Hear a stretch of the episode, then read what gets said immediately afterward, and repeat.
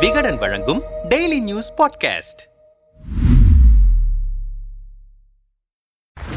ஈரோடு கிழக்கு தொகுதி இடைத்தேர்தலுக்கான தேதி அறிவிக்கப்பட்ட ஜனவரி பதினெட்டாம் தேதியில் இருந்தே பரபரப்பாகிவிட்டது தமிழக அரசியல் களம். தொகுதி காலியாகி இரண்டே வாரங்களில் தேர்தல் தேதியை அறிவித்து விட்டார்களே என்கிற ஆச்சரியத்தோடும் என்ன பிளானோ என்கிற சந்தேகத்தோடும் தான் தொடங்கின தேர்தல் கணக்குகள். எந்த பதற்றமும் இல்லாமல் கூலாக காங்கிரசுக்குத்தான் தொகுதி என சொல்லிவிட்டு அடுத்த நாளே பிரச்சாரத்தில் களத்தில் குதித்து விட்டது திமுக. ஓரிரு நாட்களில் வேட்பாளரும் அறிவிக்கப்பட்டார். ஆனால் அதிமுக முகாமோ ஈகோ யுத்தத்தில் வருகிறது. எடப்பாடி பழனிசாமி பன்னீர்செல்வம் இரண்டு தரப்பும் தனித்து வேட்பாளர்களை களமிறக்கவும் அதற்கான ஆதரவு திரட்டவும் கூட்டணி கட்சி தலைவர்களின் வீடுகளுக்கு படையெடுத்தன. கூட்டணி குழப்பம் ஒரு பக்கம் கும்மியடிக்கும் நிலையில் சின்னம் என்னவாகும் என்ற கேள்விக்கு விடை தெரியாத இரு தரப்பும் விருப்ப மனுக்களை பெற்று வருகின்றன.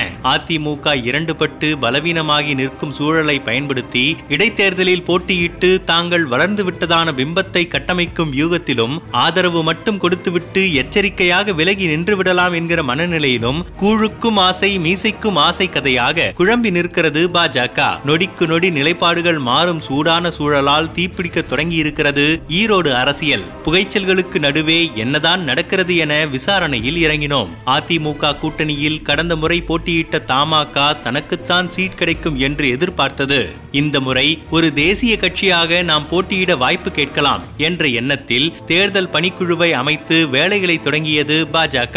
ஆனால் அதிமுகவே போட்டியிடப் போவதாக எடப்பாடி தரப்பில் அதிரடியாக அறிவித்ததோடு விருப்ப மனு விநியோகம் வரை சென்றுவிட்டதால் கையை பிசைந்து கொண்டிருக்கிறது பாஜக. நாடாளுமன்ற தேர்தல் கணக்கில் திமுக மீது ஒரு கண் வைத்திருக்கும் இன்னொரு கூட்டணி கட்சியான பாமக யாருக்கும் ஆதரவில்லை என உஷாராக அறிவித்துவிட்டது. ராகுலுடன் நெருக்கம் காட்டி வரும் மக்கள் நீதி மையத்திடம் ஆதரவு கேட்டிருக்கிறது காங்கிரஸ். இதற்கிடையே நாம் தமிழர் கட்சியும் தேமுதிகவும் அமமுகவும் தனித்து போட்டி என கோதாவில் குதித்திருக்கின்றன. இருக்கின்றன. சின்னத்தை ஒதுக்கினால் நல்லது இல்லையா? ரொம்ப ரொம்ப நல்லது.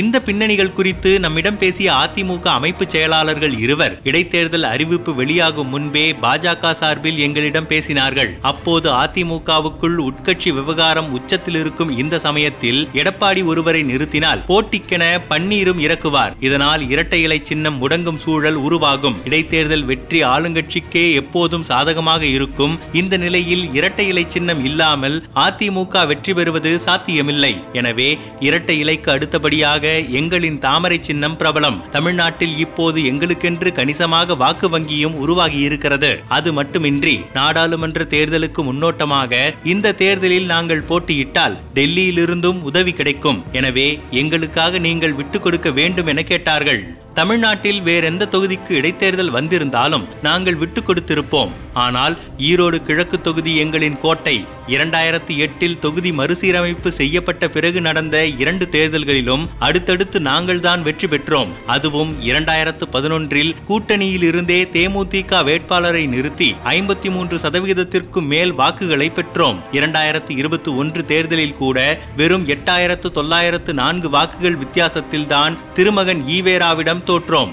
அதற்கு காரணமும் கூட ஈரோடு உட்கட்சி பிரச்சனைதான். இந்த முறை அதையும் சரி செய்து விட்டோம். எனவே எங்களுக்கு வெற்றி உறுதி. எல்லாவற்றிற்கும் மேலாக அதிமுகவின் ஒற்றை தலைமை எடப்பாடிதான் என்பதை நிறுவவும் இரட்டை இலை சின்னத்தை மீட்கவும் கிடைத்திருக்கும் வாய்ப்பாக இதை நாங்கள் பார்க்கிறோம். எனவேதான் நாங்கள் போட்டியிடுவதில் உறுதியாக இருக்கிறோம். ஒருவேளை கூட்டணியிலிருந்து விலகி பாஜக தனித்து போட்டியிட்டால் எங்கள் சின்னம் சிக்கலுக்கு உள்ளாகலாம். அதையும் நாங்கள் அறியாமலில்லை இன்றைய நிலைமையில் தேர்தல் ஆணையம் வேறு பாஜக வேறு என்று நாங்கள் பார்க்கவில்லை. அதற்கு மகாராஷ்டிரா போன்ற உதாரணமும் இருக்கிறது.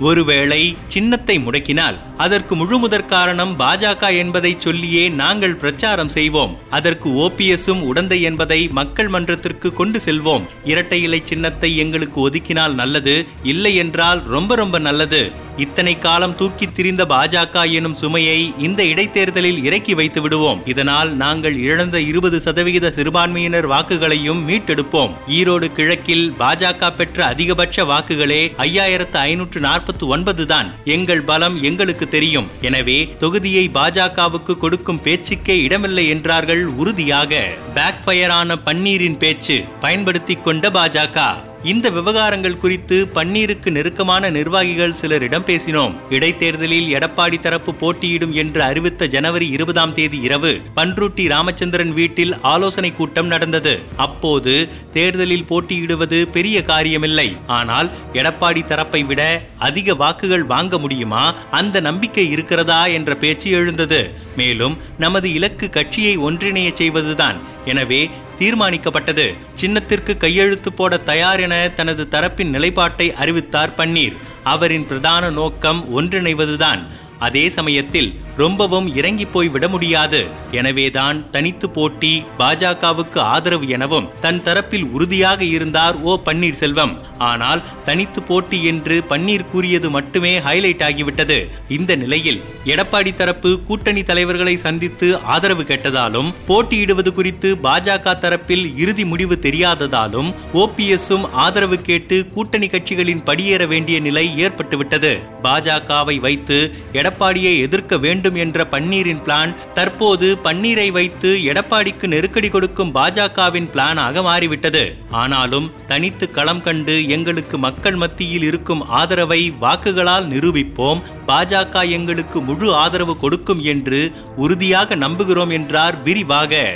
பன்னீரின் செயல்பாடுகளை விமர்சித்து நம்மிடம் பேசிய எடப்பாடி முகாம் முன்னாள் அமைச்சர் ஒருவர் எங்கள் முடிவில் நாங்கள் உறுதியாக இருப்பதை பார்த்துத்தான் பாஜகவினர் பன்னீரை தூண்டிவிட்டிருக்கிறார்கள். அவரும் தனித்து போட்டியிடுவோம். பாஜகவுக்கு ஆதரவு தெரிவிப்போம். சின்னம் முடங்க காரணமாக இருக்க மாட்டோம். சின்னத்தை பெறுவதற்கான படிவத்தில் கையெழுத்திட தயாராக இருக்கிறோம். எடப்பாடியுடன் சமாதானம் பேசவும் தயார் என இஷ்டத்திற்கு குழப்பி அடித்தார். எடப்பாடியுடனான ஈகோவினாலேயே பன்னீர் இப்படி பேசிக் கொண்டிருக்கிறார் மீண்டும் ஒன்றிணைய வாய்ப்பே இல்லை என எடப்பாடி கிளியராக சொல்லிவிட்டார். ஆனால் பன்னீர் தொடர்ந்து சொன்னதையே சொல்லிக் கொண்டிருக்கிறார். தனக்கு கிடைக்காதது எடப்பாடிக்கும் கிடைக்க கூடாது என இறுதியில் தனித்து போட்டி என இறங்கி பாஜகவின் கைப்பிள்ளையாக செயல்பட்டு வருகிறார் பன்னீர் என்றார் கொதிப்புடன்.